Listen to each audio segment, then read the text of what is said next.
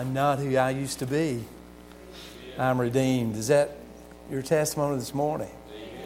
Redeemed by the blood of the Savior. Amen.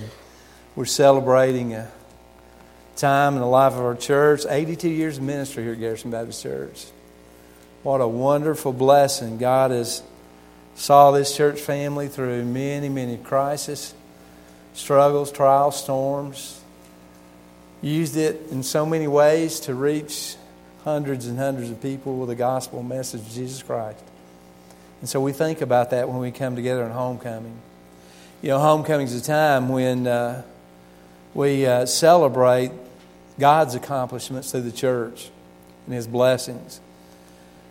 I think about the history of this church. I can't help to think about the hand of God guiding all those years to the very place that we are today with the understanding and the expectation he's not finished yet. But he has much more that he wants to do. You know, in the Bible, there's uh, many homecoming accounts of people that were away and they're coming home. And one of my favorites is the prodigal son. How that he moved away from home and then he came back home again. What a story of redemption and forgiveness and restoration. But there's another favorite passage of mine in the Bible that talks about a homecoming that's going to happen in the future. It's when Jesus comes for his bride, the church, and when he takes his bride home to be with him. So I want you to turn your Bible quickly to 1 Thessalonians chapter 4. And Paul begins to explain uh, the, uh, the, the mystery of the rapture of the church uh, when Jesus comes and calls his church out of this world and we're all together to be with him. What encouragement that gives. And so this morning, just for a few minutes, I want to spend some time sharing with you about the church on its way home. I really believe that as a church, we are on our way home. Uh, that sometime soon in the future, that we'll see these things happen that Paul writes about and that will be those who experience this great event. Listen to what he says, 1 Thessalonians chapter 4, beginning of verse 13. He says, But I do not want you to be ignorant, brethren, concerning those who have fallen asleep, lest you sorrow as others who have no hope. For if we believe that Jesus died and rose again, even so God will bring with him those who sleep in Jesus. For this we say to you by the word of the Lord that we who are alive and remain until the coming of the Lord will by no means precede those who have fallen asleep. For the Lord himself will descend from heaven with a shout, with the voice of an archangel, and with the trumpet of God, and the dead in Christ will rise first. And then we who are alive and remain shall be caught up together with them in the clouds to meet the Lord in the air, and thus we shall always be with the Lord. Therefore, comfort one another with these words. Bow with me, if you would, and let's pray. Father in heaven, thank you for the precious promises of Scripture. That, Lord, we can count and trust and believe that you'll do what you said you'll do. Thank you, Father, for the home going of the church, that one day Jesus will come and the church will rise to meet him in the air. Thank you for this truth, Lord. Help us to be encouraged by it today and help us to celebrate it because we're looking forward to that time. In Jesus' name I pray. Amen. You know, there's some things about this home going or uh, the time that the church truly goes home. You realize that this earth isn't your home. The Bible says that we're not citizens of the earth, we're citizens of heaven. And if we're citizens of heaven, one day we're going to go back home and we're going to be with the Lord Jesus Christ. And Paul writes about that. First of all, I want you to see very quickly with me that uh, this homegoing of the church, it's an encouraging revelation that Paul gives to us. Paul meant it to be encouraging. Why did he mean for the church to be encouraged by what he writes? Because there's always the possibility that the church can get discouraged. And if the church can get discouraged, then we need to be encouraged. And so Paul's given this message, and he's writing through inspiration of the Holy Spirit to encourage the church, to give us hope, uh, to give us an understanding that there's some things in the future that are going to happen that cannot be stopped, that cannot be uh, undone, uh, and, and they're truths that we can really count on. And so he reminds us of those very things. You see, this encouraging revelation is a message of information. Paul says, I don't want you to be ignorant, brethren. In other words, the, the word ignorant doesn't mean I can't learn, but it means I'm uninformed. And so Paul's saying, I don't want you to be uninformed about these things because this information is going to be information that will encourage you. Uh, maybe sometime in the future, Paul might have been thinking that you're going to be in a time where you're discouraged, where you seem like you're being defeated. But I want to give you some information that will guarantee you a, a message and a hope that everything's going to work out and that everything's going to be great. And so Paul gave them this information. Uh, the Bible. Uh, is meant to inform the child of God in every area of our life. And so the Bible is a source of information that really leads to our transformation. And so Paul was giving us that great information. Not only that, but it was a message of inspiration. Paul meant it to inspire the church. Listen to verse 13. He says, Concerning those who have fallen asleep, lest you sorrow as others who have no hope. What's he talking about? He's talking about, uh, listen, the Christian, the believer, has hope in eternal life, that there's something beyond the grave, that there's more to this life than just physical life, that there's a life after this life, and that's to be spent with Jesus Christ. And so he, he inspires us with these words. Paul is answering the big questions of life, isn't he? What's going to happen to me when I die? Uh, what, uh, what happens when Jesus comes. And so Paul gives us some answers to some of the greatest things in our life, and they become a great sense of strength in our lives as we know these things. And so they inspire us in life today.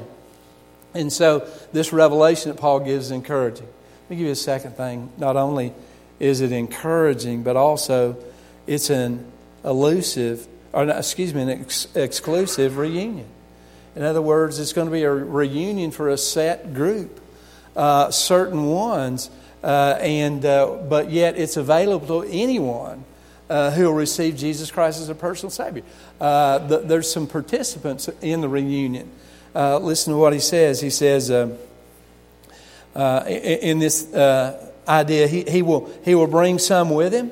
The Bible says those who sleep in Jesus, those who have already died and are absent from the body, present with the Lord, they're going to come with Him in the air and they'll be there with Him. All those that we've known who are believers and have trusted in Jesus Christ, and, and, and now they pass through death and they're present with the Lord. When this event happens, Jesus is bringing them with Him. And so there's those who are going to come with Him. And then, then also, if you look a little bit further, there's those who remain until the coming of the Lord. There's those who are alive on this earth that are believers, Christians who are living in a physical body, a physical life here on earth, and that event happens, then they're going to be a part of this, this gathering or this reunion that's coming together.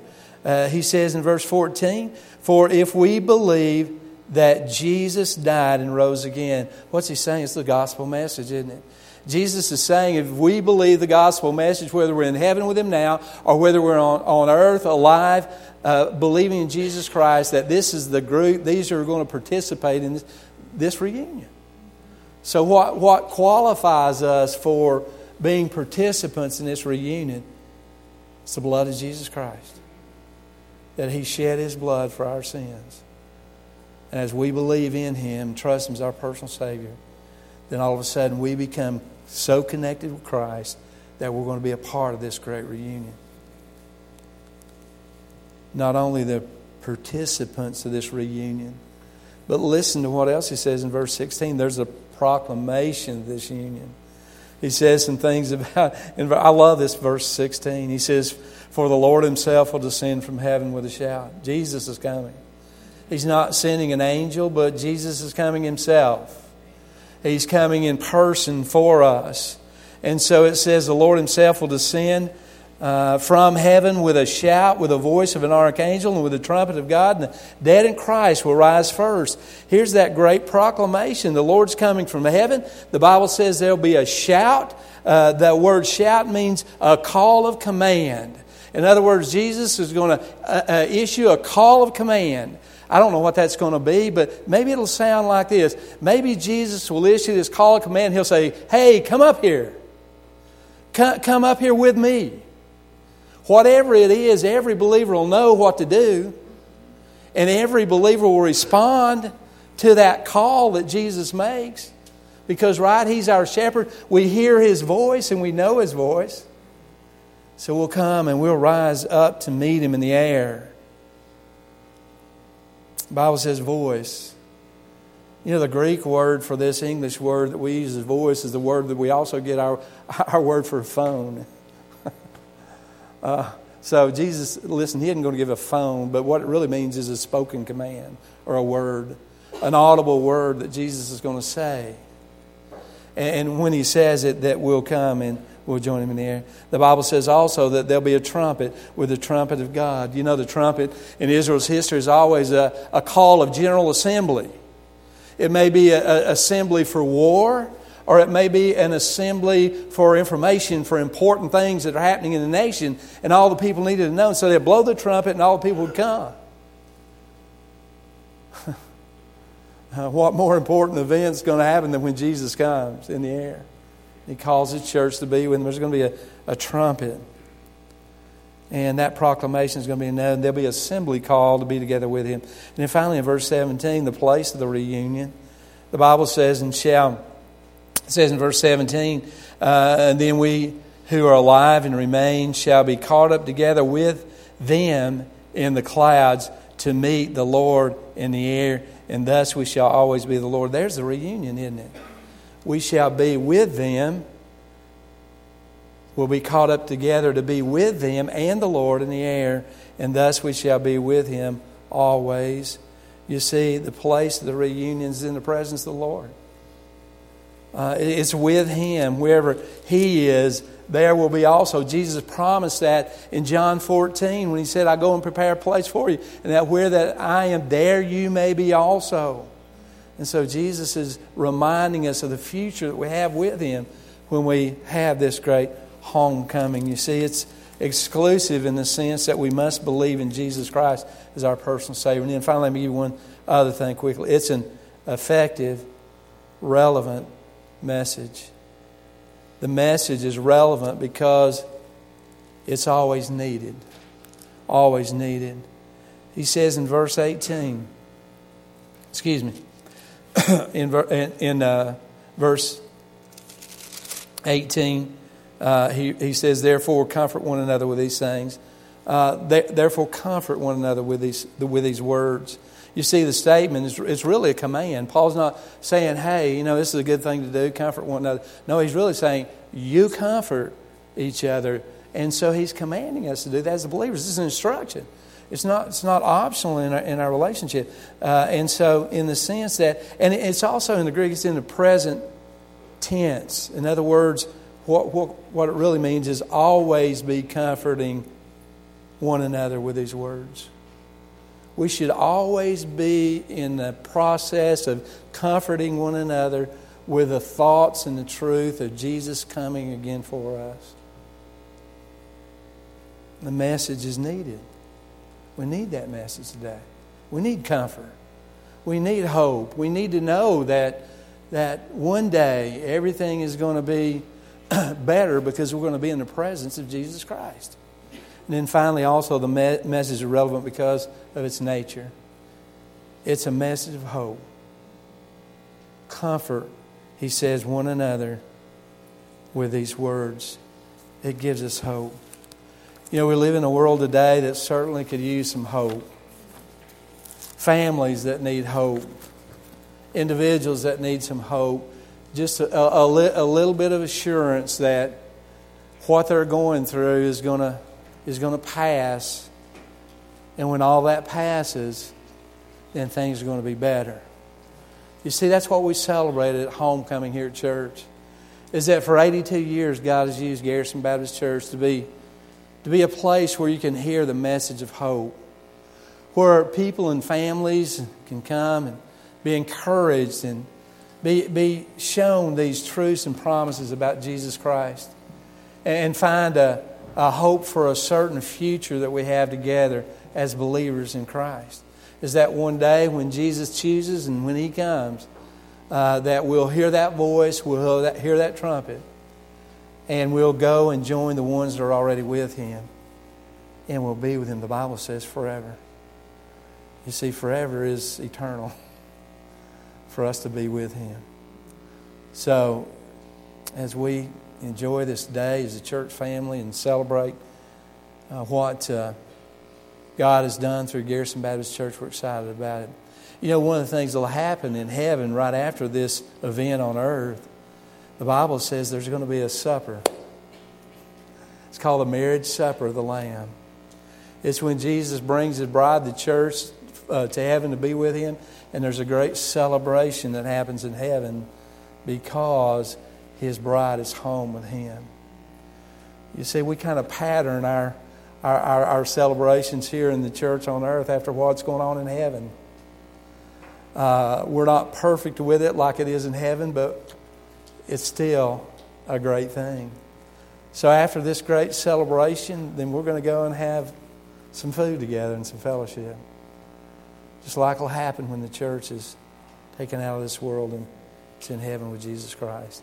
So stay and enjoy that as well.